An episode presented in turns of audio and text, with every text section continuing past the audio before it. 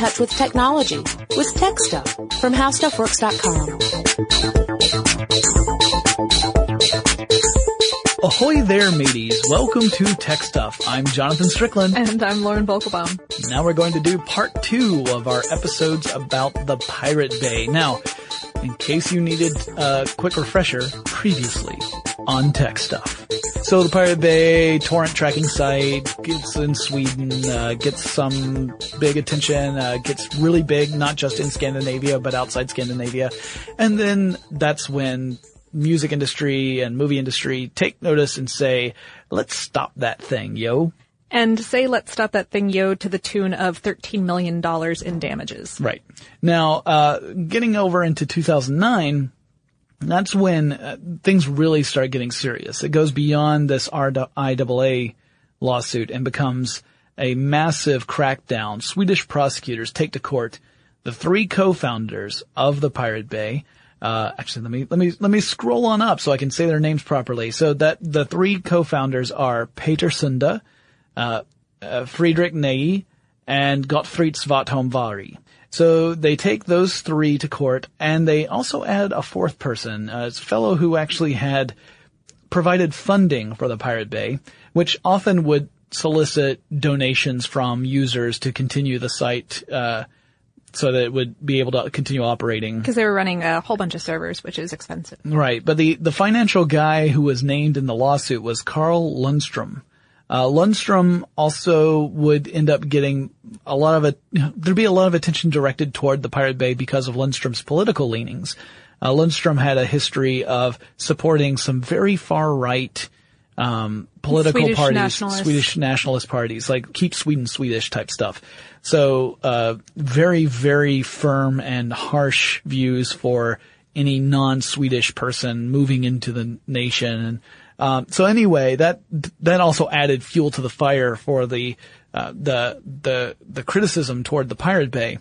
Uh, although the other founders of the Pirate Bay said, you know, uh, we were just looking at money. We're not, our philosophy has always been about file sharing, not about, you know, this, this other type of policy.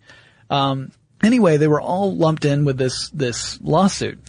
So in April 2009, they were all found guilty of assisting copyright infringement and each was sentenced to a year in jail and each received fines totaling around $3.6 million depending upon whom you ask because it was of course not in dollars, it was in kronen, I believe, and uh, then you have to convert it and adjust for inflation, so it gets tricky. But by the end of 2009, the BitTorrent tracker at the Pirate Bay went offline and it made the Pirate Bay uh, just a torrent indexing site. So this meant that it was kind of like a just a giant database of torrents. It wasn't um, the the tracker part, the BitTorrent tracker part, was no longer active. Right, uh, and they they decided to take it down because there was legal precedent, not only in this court case, that hosting a tracker server for a torrent can um can make you legally culpable for helping people uh, share illegal illegally copied material. Right. Um, and and shutting it down was made possible by um by by, by new tech that was actually really cool in a you know, kind of using for illegal purposes sort Way, of way. sure. Um, it, it's called peer linking software, and what it does, in, instead of using the the tracker to query, you know, a, a tracker is a central server that the software that you run on your computer queries to find out where the little bits of every file that you want are located. Right, right. This um, peer linking software queries through the swarm, through um, through all of the computers that are that are hosting that that are personally using Gotcha. So it's taking that that uh, central server part uh, kind of out of the equation when it comes to actually d- locating these files, these bits of files that you need for to make your full file, whatever it is. Um, yeah, and, and kind of ends up ma- distributing the blame a little. so Right. uh, and in June of 2009, a story broke that uh, a company called Global Gaming Factory X was going to buy the Pirate Bay for 7.8 billion dollars Wow. with the goal of actually turning it into a legitimate legal site where people could trade files or purchase files. Um, the CEO at Global Gaming Factory X at that time was Hans Pandeya, but several weeks would go by and nothing seemed to develop. It was kind of like the plan to buy Sealand from, if you listen to our previous podcast, you'll hear about these, the wonderful story of the Pirate Bay trying Prince to buy. Roy's Sealand. Yeah, trying to trying to buy a naval, a forming former British naval platform and current sovereign state, and turn it into their own uh, little Pirate Bay country. Well, that fell through, and this deal also seemed to kind of just go nowhere. It just, it you know, it was announced that it was a possibility, and then nothing seemed to happen. So, in February of 2010, it became clear, more at least a little more clear, why it never that deal never really went anywhere, because Global Gaming Factory collapsed. uh, the, do it, the company went under. Uh, Pandeya had actually had his own personal property uh, in the form of a motorcycle and a car seized by the government um, due to the fact that he was unable to make good on financial obligations of the company. Uh, so the deal to buy Pirate Bay fell through. Not a big surprise there. Uh, in May of 2010, a German court injunction took down the Pirate Bay temporarily. So, uh, like temporarily being just a matter of like a day. It was, it was back and operational in no time at all. And, uh, at that time you also had internet service providers arguing that they had no control over the content of traffic over their networks. So in other words, they, they said, we're providing the pipes, but we don't provide don't the stuff that goes, goes in it. through it. Yeah. Which is a very Which is- Mm-hmm. similar argument to what the Pirate Bay said. Exactly. You know, they're like, hey, we give people the opportunity to share files, but we're not telling them what to share and we're not telling them, uh, don't share anything. The only thing we're telling them is make sure your label matches whatever the file is. That's the only thing that we care about. So, uh, you know, ISPs were kind of giving the same argument saying they, they shouldn't be held responsible for the content. That Um, goes through them, right? Yeah. So the, when the Pirate Bay came back after the German court injunction, it was hosted by the Swedish Pirate Party. Now this is different than Pirat Byrån, which we talked about before. That was the Piracy Bureau.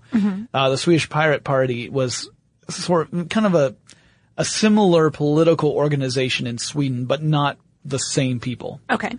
Uh, now, that was the first political party that was actually called the Pirate Party, and that, that itself, the Swedish Pirate Party, was founded back in 2006. Its central platform of the Pirate Party was to give more power to individuals as opposed to governments and companies to use the internet to communicate freely and share with one another. So, so the Swedish Pirate Party was the first political party actually called the Pirate Party. Now there are quite a few of them, but the Swedish Pirate Party is the original one. It was founded back in 2006, and the central platform for the party was to give more power to the individual as opposed to governments and corporations to use the internet to communicate freely and to share with one another. So, uh, it shares a lot of the same uh, philosophy as the Libertarian Party might in the United States Okay. um, but was very specifically focused on internet communication, not, you know, that, that was like the, the primary focus, at least as far as the Pirate Bay was concerned, certainly. Right. Uh, 2010 was also when uh, Pirat Byrån disbanded. Yeah. They said that they did everything they planned on doing and they were done doing the thing they planned, which, you know, basically said in Swedish. But yeah, it, uh, and probably much more eloquently than the way I put it. Yeah, they said that they met their goals and the organization was always meant to be temporary. It was never meant to be, you know, a, a, a to last indefinitely. Also, also one of the original um, co-founders of the organization had passed away Yeah. that year. Ibi Kopimi Botani. He had passed away and, uh, that, that really, I think, what led to the group dissolving. You know, it- it's, I've seen this happen with other organizations where someone, even, even if the person is not technically the leader of the organization, often they could be the glue that holds everything together. And when they depart or they pass away, then the organization really just can't hold itself as a cohesive unit anymore. Uh, and in November of 2010, the Swedish appeals court shortens the prison sentence of uh, Peter Sunde from one year to eight months. Uh, Friedrich Neij, got uh, from one year to ten months, uh, and financier Carl Lundstrom went from one year to four months. Essentially, it already served it out by then. And uh, Gottfrid Svartholm Warg received a reduced sentence, but missed the appeals trial due to an illness. Uh, but while they're their their prison sentences were reduced. Their fines went way up. Yeah, uh, and again, it's this is complicated because you have to, you know, convert krona into dollars and inflation and all that. But essentially, it went from about 3.6 million to about 6.5 million dollars in damages. And the uh, the appeals court essentially what they did was they listened to the organization's claims about how much money uh, they lost due to piracy And just accepted it. and said, said, yep, oh, all sounds right, good. well then that's how much they owe you. yeah. Whereas a lot of, again, we said it before in our previous podcast, uh, most reports that I've seen, like the, the actual reports that really go into looking at how much money is lost due to piracy say that there's no way to actually put a dollar amount on that because you can't, you can't tell who would have purchased the material legitimately if there were no way of pirating it. Right. So if you, if you were to remove piracy, just magically snap your fingers and piracy is now impossible. There is no way to pirate stuff. You can't you can't guarantee that someone that, would buy it. six point five million dollars of right. Yeah, that, that, that everyone would, now some of them undoubtedly would have purchased it. Some of them would not. So that means that because of this uncertainty, you can't actually say, oh, that is worth X amount of dollars and I have the proof right here and that, you know, cause you can't prove it. Um, however, in the courts, this is something that it all depends upon the judge and jury. I mean, they, you know, they're the ones who decide whether or not the argument holds water. And in this case, they said, you are going to pay up big time. Now, uh, for the part of the co-founders of the Pirate Bay, their general response to the fines was similar to something I did in the first episode that I'm not going to do again because Lauren and Noel will kill me. But essentially they said, ha ha, we won't pay. Yeah, yeah. They they were like, that's cute. Yeah. Bye. Good, good luck getting your cash, suckers. Yeah. Uh, yeah, they, their attitude has not changed at all from the point when they founded the site to current day, where they, they still owe money, but they said, you know, None of them has paid any of it. yeah, we're Uh, not going to you know, pay. yeah. That's essentially the, their response. Some And- of some of them have served out their court their uh, court mandated terms, but Yeah. Yeah, and we'll get into kind of, you know, catching up with the founders at the end of this episode. Yeah. So for right now, I know this is going really quickly, guys. You're thinking, what show am I listening to? Cause this is going really fast. But it's because, you know, we're wrapping up on the Pirate Bay. Before we get into the second half and really talk about what's going on, you know, over the last couple of years, let's take a quick moment to thank our sponsor, Okay, and now we're back. So let's talk about, you know, more recent occurrences with the Pirate Bay. What's been going on? Um, like what happened in 2012? They actually, uh, decided for some of their most popular content, and then later on, uh, they applied it. it to everything, to, uh, stop offering torrent files. What's up with that? So, so, okay, so, so January was when they promised that they were going to remove all torrent files from their site in favor of, of what's called magnet links. And, um, now if you remember from a previous episode on torrents, um, .torrent files run on your computer and calculate what bits of files you'll need to complete the, the media file that you want. Yeah, it's it's essentially metadata. It's information about the file that you actually want. So a torrent file does not like if you were, wanted to torrent Britney Spears' latest album because that uh that ooh la la song or whatever she does is just awesome and you want it. By the way, I actually do like that song because it sounds like J-pop. Beside the point. So let's say that you want that and you can't stand the thought of paying for it. Uh, the torrent file that you get for that doesn't actually have any of the ooh la las. Oh, Right. There's It- it- none of that in It there. just sends a, a hash of requests to a server. Right, uh, which then judge you, but then give you the, the files that you asked. Um, now, now a magnet link contains all of that calculation data in the link itself. So the processing happens on a server instead of on your computer. Um, you, you, you do still need to create a dot .torrent for, for, for a new piece of media that you are uploading to, um, to the interwebs. Right. But, um, but, but basically it, it, you know, saved a lot of resources, made the Pirate Bay site much smaller, like to the point that it can be carried on a thumb drive. Right. These so, days. so by making it much smaller, that, that increased the, the likelihood that they would be able to return the Pirate Bay to full working order should something else happen to it. Like a government shuts down more servers. So this was another attempt not only to just make the site run more smoothly, but to ensure that there would be other ways of preserving the site should something happen to it. And, and um, the message being sent out to content creators is this isn't going away. This is part of reality now. This is, this is part of the landscape. You can try and take it down, but every time you try and take it down, it's just going to come up again. The most you're going to do is have us offline for maybe a couple of days, you know, a week on the outside, but we will eventually find a server. stop yeah, you can't stop us. Right. Um, yeah, which got, gets pretty uh, rough. Uh, meanwhile, uh, February, Sweden's Supreme Court declined to hear an appeal from the founders. Yeah, which was a big deal, right? This was this was essentially saying that the court finding of the the their guilt was going to stand, and that's pretty much it. And Like, that's there's, it. There's nowhere else to go at that point. So the founders are stuck with the the prison sentences and the fines, Mm-hmm. which they still said they would not pay. Right. At that point, um, the the trials were officially over, and um, they were the Pirate Bay was was afraid that um, th- they were still currently at that time on uh, UnitedStates.org Yeah. domains. Right. Yeah. They, they, their domain name was thepiratebay.org. Right. Right. Which was, that made them a little nervous. Well, they they were afraid that since that trial was over, um, that the U.S. was going to um, seize that domain. Right. So they decided to, abandon it. to avoid uh, future litigation, and uh, so so they redirected to a .e domain or Uh, .se. Dot .se, yeah, dot, dot .se domain. Yeah, they, they did that. They do that a lot. in, in 2013, we're really going to be talking about some of the uh, whack-a-mole type uh, approach. Lots of server moves. Yeah, uh, and uh, again, in an attempt to really find a home that will one house them and and two not bow to pressure from companies and organizations and Mm-hmm. governments.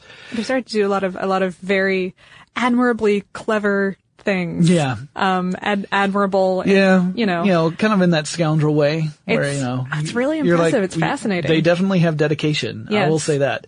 Uh, 2012 was also when the United Kingdom High Court said that all ISPs in the United Kingdom were to block access to the Pirate Bay. Now that would um that would matter if the internet didn't work the way it does, and that you couldn't find proxy servers that would allow you to get around uh, international bans like that because that's the thing is that, you know, using something like a proxy server, you could log into a proxy server which isn't blocked by the, the ISPs. And then as the proxy server end up accessing the stuff that you wanted to access in the first place. And because the traffic is making a hop there, it might mean that it, the whole process takes longer than it normally would, but, But, it means it still really works. a deterrent. Yeah. Yeah. Anyone who is really determined to use these services usually is al- also willing to take the extra steps it would require to, to be Savvy enough to, know about yeah. them and capable of using Yeah. them. Although we'll talk more about some interesting developments in just piracy in general, um, that have happened since, uh, since this.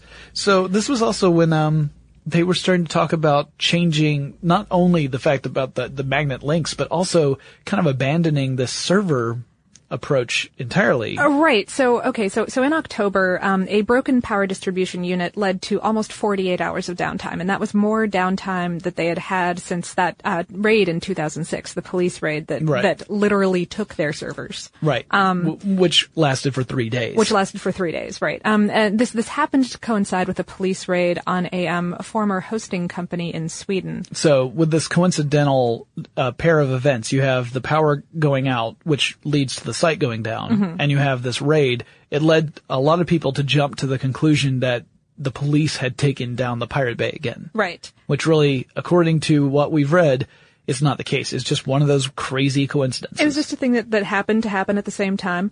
But, uh, but after that, they decided that this entire physical media thing was kind of for the birds. And, Yeah. um, as of October 17th of 2012, decided to move most of their services to the cloud. Um, as of January 2013, they were running on 17 virtual machines. And what, what this means is that, you know, instead of having, um, physical servers, they've got virtual servers. The only physical equipment that um, that the Pirate Bay still maintains is um, a load balancer, which is a, a, a RAM-based server through which um, all of the communication with users goes, and uh, then some uh, transit routers. huh. And so, so this this keeps both the cloud providers and the site's users private. The the cloud providers, the you know the hosters don't know what they're hosting, Right. and um, and all of these things are in different countries. plausible deniability is what it boils down to. Yeah, it's actually funny. There's a there's a great this I have to read this because and I did it before, and and I'm gonna go even more dramatic in the actual text stuff reading. Excellent. Winston Brahma Oh, right. spoke for the Pirate Bay, and this was Winston Brahma's uh, kind of explanation. If there is data, there is the Pirate Bay. Our data flows around in thousands of clouds in deeply encrypted forms ready to be used when necessary. Earthbound nodes that transform the data are as deeply encrypted and reboot into a deadlock if not used for eight hours. All attempts to attack the Pirate Bay from now on is an attack on everything and nothing. The site that you're at will still be here for as long as we want it to, only in a higher form of being. A reality to us, a ghost to those who wish to harm us. Uh, bas- basically, uh, it's, you know, Neo and the Yeah. Matrix, I think, is, Yeah. is what that is. Yeah, it's a little, little take the, take the blue pill, you know. yeah, so, uh, um, it's, but- I mean, melodrama and the Pirate Bay are two things that have gone hand in hand more than once. Yes. Uh, but, but no, I mean, you know, it's, it's true that, that if the police decided to, to raid them, they would find a router or, or a, or a load balancer. And if they did take those, all you can get is encrypted disk images. And if the, um, the virtual servers have been out of communication with the load balancer for more than eight hours, they shut down and require encryption passwords upon rebooting. Right. So, yeah, good so luck. if you, if you take something, it's, it's useless to you. Right. And also and, it's it's, only everywhere. a matter, and it's only a matter of time before someone has activated it again from some other location. Yes. So again, it's another one of those messages saying, you know, um, we understand you're going to take stuff down. We're telling you it won't matter. So if you want to keep spending the time and resources it takes to take stuff down, go right ahead. But it doesn't matter. But we don't care. Yeah. Um, so move, that moves us up to 2013, which for those of you who are listening shortly after we recorded that is this year. If you're listening to this episode from some time in the future, send me a jetpack. So the Swedish Pirate Party in 2013 stops being the host of the Pirate Bay. You know, they had taken over back after the, the, the Pirate Bay had been taken down. They were the ones who were able to host it and bring it back up. Well, they took it, uh, they decided to, to kind of end that relationship after they received threats from the Rights Alliance, which is an anti-piracy organization in Sweden. At that point, the hosting transferred to the Norwegian Pirate Party and the Spanish Pirate Party, uh, both of which were organizations that the Pirate Bay kind of identified as being less likely to bow to, uh, to pressures from other organizations. Also, the governments in Norway and Spain were less, it wasn't that they don't care about piracy, that's just not what they focus on. So they felt that there There's was less of a legal precedent in those places. and, well, there's just going to be less pressure because that wasn't it wasn't a priority in those in those countries. Um, they switched from Swedish servers to servers in Greenland because again they were just trying to prevent this you know downtime that would happen if the Swedish servers were were uh, seized. But uh, within two days of moving to Greenland, the Pirate Bay lost both of its .gl domain names. So uh, so Greenland said, no thanks. yeah, so then the site moved to Icelandic servers for a week. And then the new threats were showing up to bring down the site in Iceland. So that forced the site to relocate again, this time to the Caribbean. So now we have pirates of the Caribbean. Oh no. Yo ho yo ho, a pirate's life for me. It can be found on multiple top level domains, meaning that, you know, you can use different top level domains. The top level domains are things like the .se, .gl, you know, uh, it can be found on multiple ones, which means that if one goes down, you still have other ones you can try and get to. And, um, there are a lot of sites that even just keep a running tab on which ones are currently working versus down. Yep. So you can even check those. Um, so it pretty much ensures that the site will continue even if one or more servers are seized. Uh, 2013 is also when there was a documentary that was aired, uh, or, or screened, I guess I should say. Uh, I do find the title of the documentary to be absolutely irritating, but it's a pet peeve of mine. Also, so, so it's, it's a TPB AFK colon. The Pirate Bay away from keyboard. So it's the acronym and then the acronym is broken out, which means that you didn't need the acronym there. You could have just had the Pirate Bay away from keyboard. If, if, if they had put, if they had put the translation, um, in parentheses, I would have no problem with it. But I, I- I, think that really they needed a copy out I just, there. I just feel like it, if, don't use an acronym if you're gonna have to spell it out anyway. Don't do it. There's no point. Why do it? Ugh. But I hate acronyms anyway. Anyway, this documentary was I mean, about don't get me started on FYI. I will just lose it. I'm sorry. the documentary was about some of the founding members Yes. of the Pirate And Bay. it came out in early 2013 and it really profiled the three founders essentially during that trial that they were in in Sweden. So the trial back in 2009 where they were ultimately pronounced guilty of assisting in copyright uh, uh, infringement. So um, it's from what I understand a, an interesting uh, documentary although I've not I have full disclosure I have not seen Neither it. of us have watched it. No. Um, also, I don't know that I, I mean, I, I assume there's probably a version out there that has uh, subtitles because I don't speak Swedish, so I certainly wouldn't be able to follow it. Uh, if I were to watch it without subtitles, I would just be uh, lost the entire time. Uh, but I do understand that there's a lot of, like, airing of dirty laundry, or at least, you know, airing of people's foibles between the founders who, who generally agree on a particular part of their philosophy, but outside of that, they're very different people. Yeah, it, it sounds it sounds very much like like outside of their right political interests, they don't necessarily get along. They're not necessarily friends Yeah. Uh, all and- the time, or or they are friends, but they're just like, oh, you know, Gottfrid's always just drunk and racist. That's, Yeah, that's, just what he that's does. pretty much what That's they say about Gottfrid. About how Gottfrid uh, seems occasionally when he when he's had a few uh, drinks in him, according to what I've read, seems to be more along Lundstrom's political views. Yes. you know, uh, but the other guys say no, that's just him being drunk. That's he's actually a good guy. It's just you know he gets drunk and then he decides he wants to Rant about rant and or create an argument where there wasn't an argument before. They he just kind of gets a little you know in your face and aggressive, but that's that's only because he's been drinking. Otherwise, he's a good guy. That's essentially the kind of reference I get.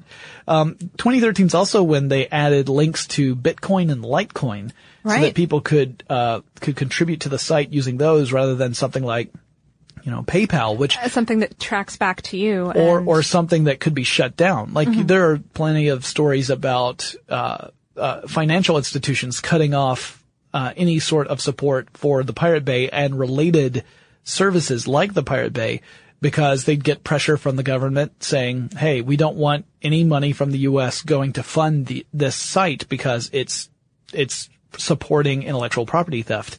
So, uh, you know, you would get PayPal or, or credit card companies saying that they would no longer support uh, financial transactions to sites like that.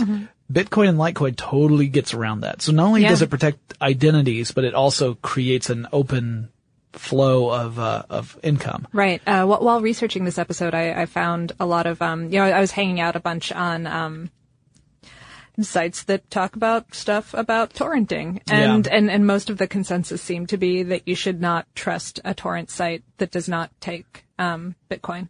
Yeah, the interesting thing for me is that Bitcoin itself is such an unstable currency.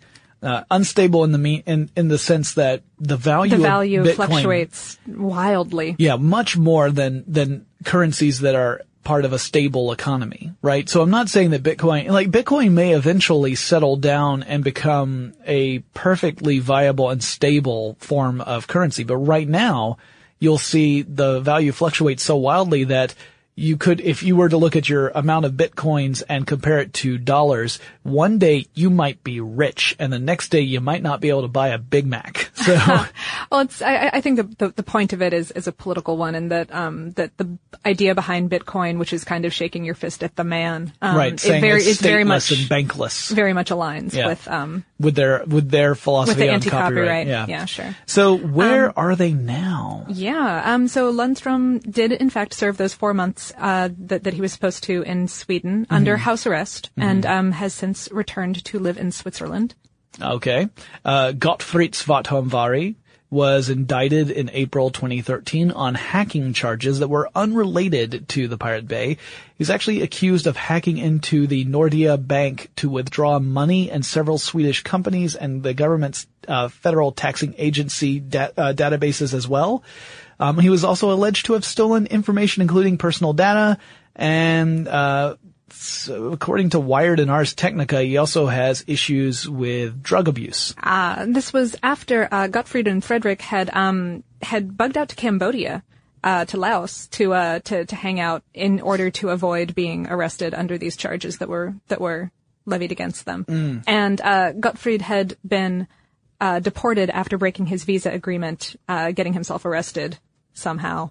I did not read how, um, but uh, but had been yeah had been deported back to Sweden, Right. and right. that and that is uh, upon which he um, I don't think uh, uh, faced faced any any particular uh, police manhunt or anything like that until he was brought up on these separate drug and hacking charges. Right. And just to clarify, I, I, there was just one word that was dropped there. Cambodia and then Laos. Oh. We, we do know they are two t- different Yeah. countries. We do, we know that. Cause I heard the pause, but I didn't hear the and then. But yes, that is exactly what happened. So, um, yeah, he, he, there are actually more hacking charges on Gottfrid, uh, that are waiting for him in Denmark. So, um, and he's, and he actually is, he, his jail sentence went from, uh, from less than one year to two additional years. Although again, this is a different crime. This was the hacking crime. Right. And he's the first person, according to the Wall Street Journal, first person in Sweden to be sent to jail on hacking charges. So, you know, founder of the Pirate Bay, first hacker to go to jail for hacking, uh, in Sweden. I guess that's a legacy. Yes. Uh, uh, Fredrik, meanwhile, is um, still hanging in out in Laos. Yeah, he has a, he has a family there. Yes, uh, he he has a wife and child. Um, the statute of limitations on his prison sentence is five years, and he has said that he's willing to wait. Yeah, He, he said actually- that less politely than I just said that. Right. He said it in such a way that we cannot even repeat it on our podcast. Or we could, but I don't know that either of us are willing to do that. Nope. But anyway, he essentially said that, uh, if he just waited out the statute of limitations on the, the, the sentence that, you know, he could come back and there's nothing anyone could do because he had, uh, you know, the statute of limitations is over. There's no legal, uh, basis to go after him anymore. So he says, yeah, I can just wait that out. I don't have a problem with that. And, uh, they can't, because of Swedish law and because of the specific crime he was accused of, there's no basis for an international warrant of arrest. So they can't come after him in Laos either. So he just can wait. Uh, and then there's Peter Sunde, who is currently developing a smartphone app called, uh, Himmelis. Uh, it's H-E-M-L dot I-S, which is from the Swedish word. And by the way, I'm sure I completely butchered that because I didn't look up how this one was said. And I apologize, but It could have entire consonants that we didn't we yeah. didn't even read. Yeah, yeah. Uh, But anyway, it's from the Swedish word for secrecy.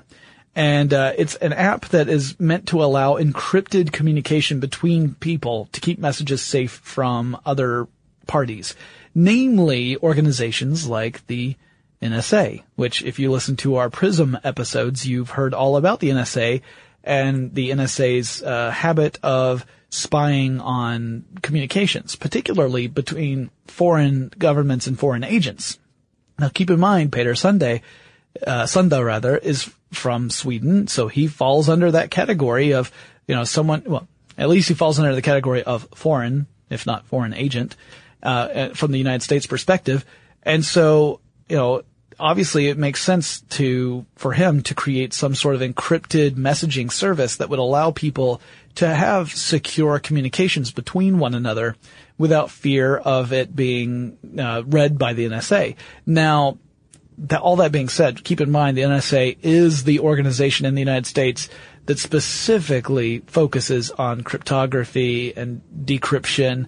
So, So just encrypting it does not necessarily mean that it doesn't mean it'll be unreadable forever. It may, however, practically mean that if you use an encryption that's long enough or that's, that's complicated enough, that um that the that their statute of limitations runs out or, on or that saving it. or yeah, or that it's just so hard that the return on investment Is- is right. so low Sure. that they want they're like, well, there's got to be a better way of getting this data because by the time we end up figuring out what's being said, it's no longer going to be relevant Good to anything. yeah. yeah. So uh, he ended up raising about one hundred fifty-two thousand dollars dollars uh, from more than ten thousand backers within a day and a half of launching his uh, his campaign to create this app. And and from what I can tell, I mean, because he's still, you know, he has not served any of his prison sentence. He has not, um, he has not paid any of those fines that were levied against them. And basically, he doesn't care. As far as I can tell, he's just running around the world, uh, you know, giving presentations, talking about important stuff, uh, raising funds, and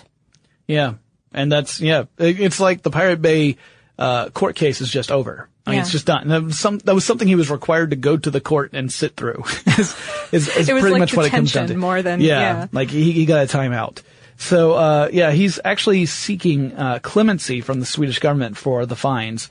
Um, and, you know, he's really focusing on this encryption messaging service, which by the way would actually send, uh, messages in bulk. It would encrypt the messages and then send it in bulk, uh, across borders to be decrypted at another server and then in bulk and then delivered.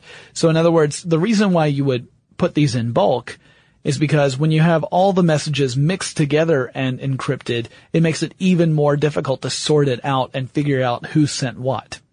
So that could be the key to keeping the NSA from decrypting these messages is that it's not just that you're decrypting a single message. Like I, I wouldn't be sending, it wouldn't be one line of message that I would send to, to Lauren. It would be my message grouped with everyone else's messages if they were to be in- intercepted. Um, so really, I mean, the focus there, I guess, would be on trying to find a way of intercepting messages after they've reached the decryption server and were sent out, but that would be pretty difficult to do. So uh, it's an interesting approach, and we'll see how that turns out. There was another person that you had found, uh, someone who had been involved in the Pirate Bay toward the uh, last few months, uh, Tobias To- uh, Andersson. Tobias Andersson, right. Um, he launched the Promo Bay, which used the front page of the Pirate Bay to allow independent artists to promote their work. And, um, uh, I, I, I think it's a fascinating project because, you know, I, again, it's, it's encouraging independent artists to, um, to allow the free sharing of their work under the assumption that people will pay them for it once they have heard it for free. Gotcha. Yeah, and and we've seen cases of that. We've seen people who have uh, uh, offered up music for free, and then they've had like, if you like this, here's where you can pay for it, Yeah, or pay yeah. me what you think it's worth. Uh, Jonathan Coulton has done that quite a bit. Aman- Amanda Palmer and uh, uh, the Dresden Dolls. Yeah. Uh, so it tends to be these groups that already have a pretty firm grasp on internet culture and what, sure, and what already have a pretty appeals. pretty, pretty big, uh, you know, for about for lack of a better word, cult following Yeah. online. Yeah. and um, uh, you know, and, and unofficial studies, you know, uh, uh, Amanda Palmer's husband Neil Gaiman uh, released a uh, free version of The American Gods, and and his publisher found that legal sales went up. Wow. So, so there does seem to be at least some support for that, although, you know, uh, clearly you're going to really, to really establish it, uh, would require a pretty tough, uh, study because, you know, there are a lot of variables, right? There's, there's just increased awareness of the existence of something and someone might not know that there is a free way of getting it versus buying it. Like there's a lot of different factors that you have to account for but in general, it does seem like if you take this approach, people tend to support you. Right. Um, uh, also, I would like to note that Neil Gaiman is, is not only Amanda Palmer's husband; he has his own uh, qualities. And wait, what?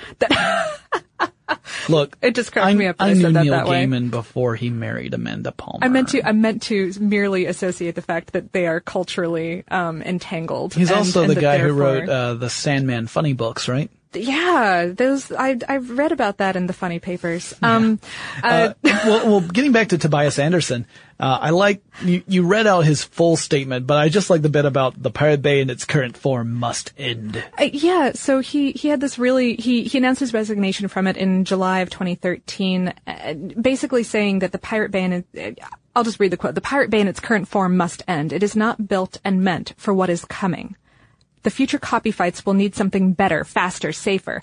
Something that does not depend on a few persons' will to sacrifice themselves. The world needs something that is impossible to take down, no matter what raids, laws, and scare tactics they will throw at you. See, I like that statement only because when it starts off, it sounds like he has become disenchanted with what the Pirate Bay is doing, and then he says, "No, they're not doing enough." And I'm like, "Oh man, I was I was ready to ride this ride, and now I don't feel right." Um, so here's here's another little bit of information I thought was interesting. So uh, a company called uh, Ips- Ipsos MMI did a survey in Norway. This just covers uh, piracy in, in Norway and, and, and consumer behavior in Norway.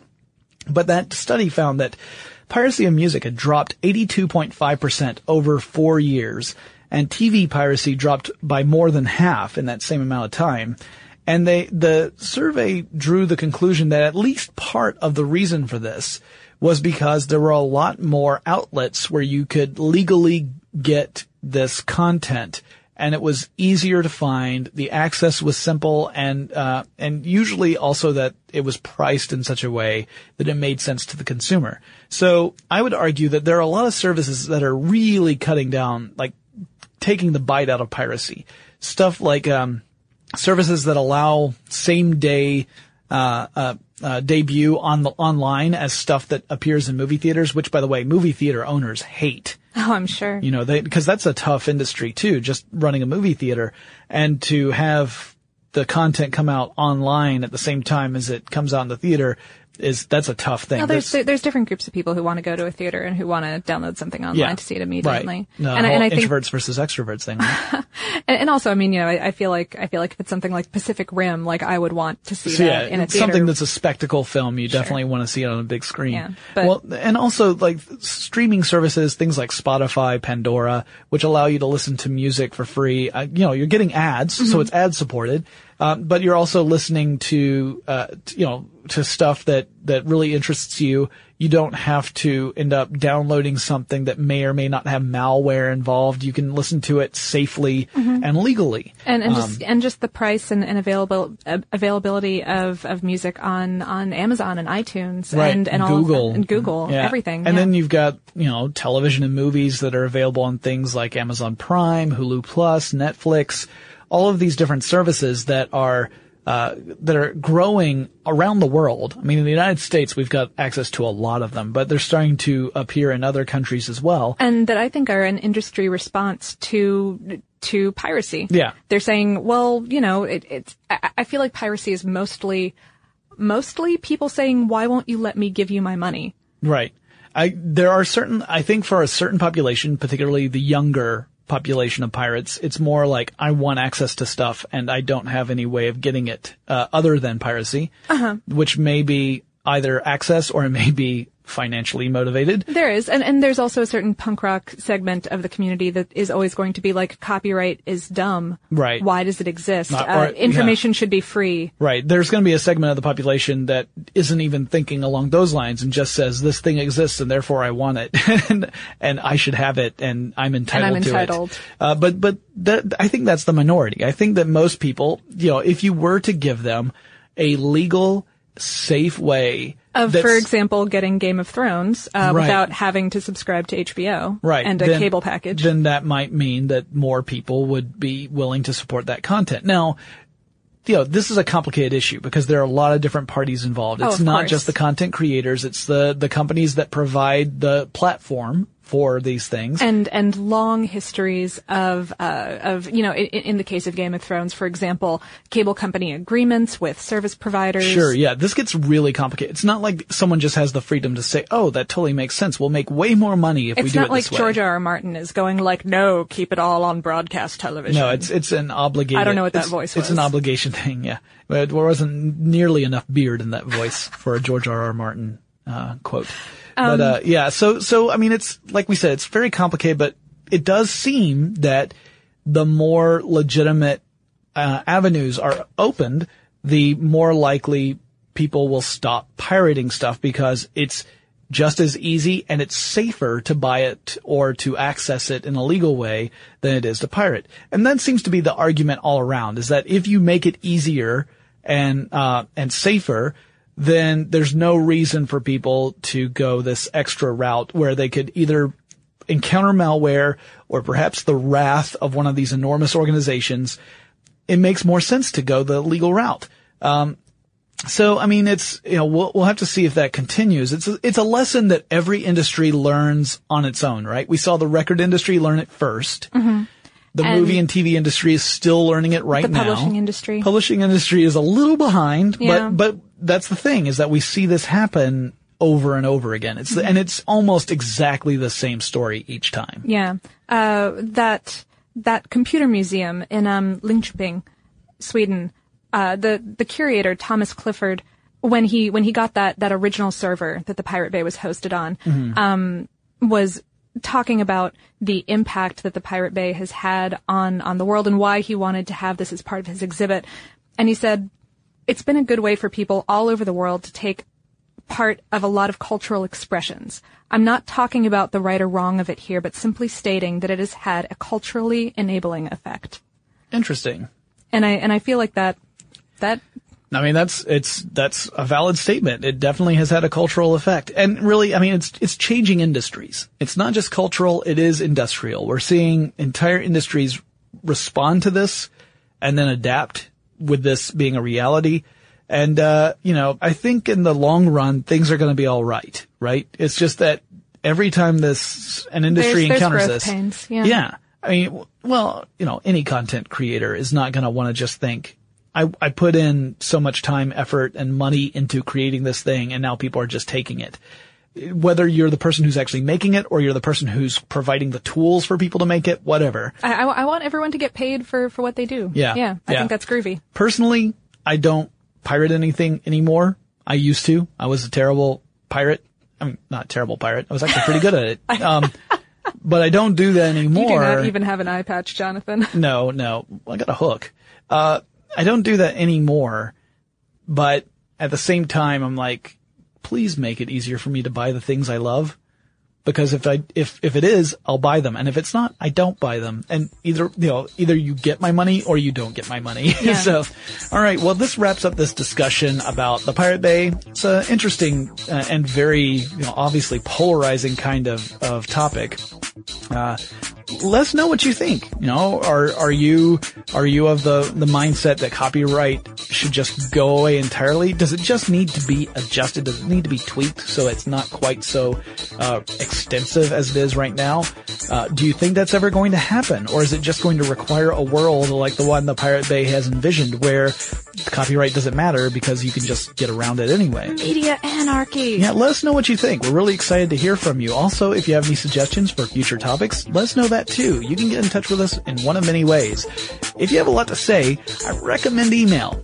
That's uh, techstuff at discovery.com. If you have something that you want to say in 140 characters or fewer, try Twitter. You can find us there. Our handle there is techstuffhsw. If you've got something somewhere in the middle and you think that it's really funny and it should appear on our Facebook page, go to Facebook. We're TechStuffHSW there too. Lauren and I will talk to you again really soon.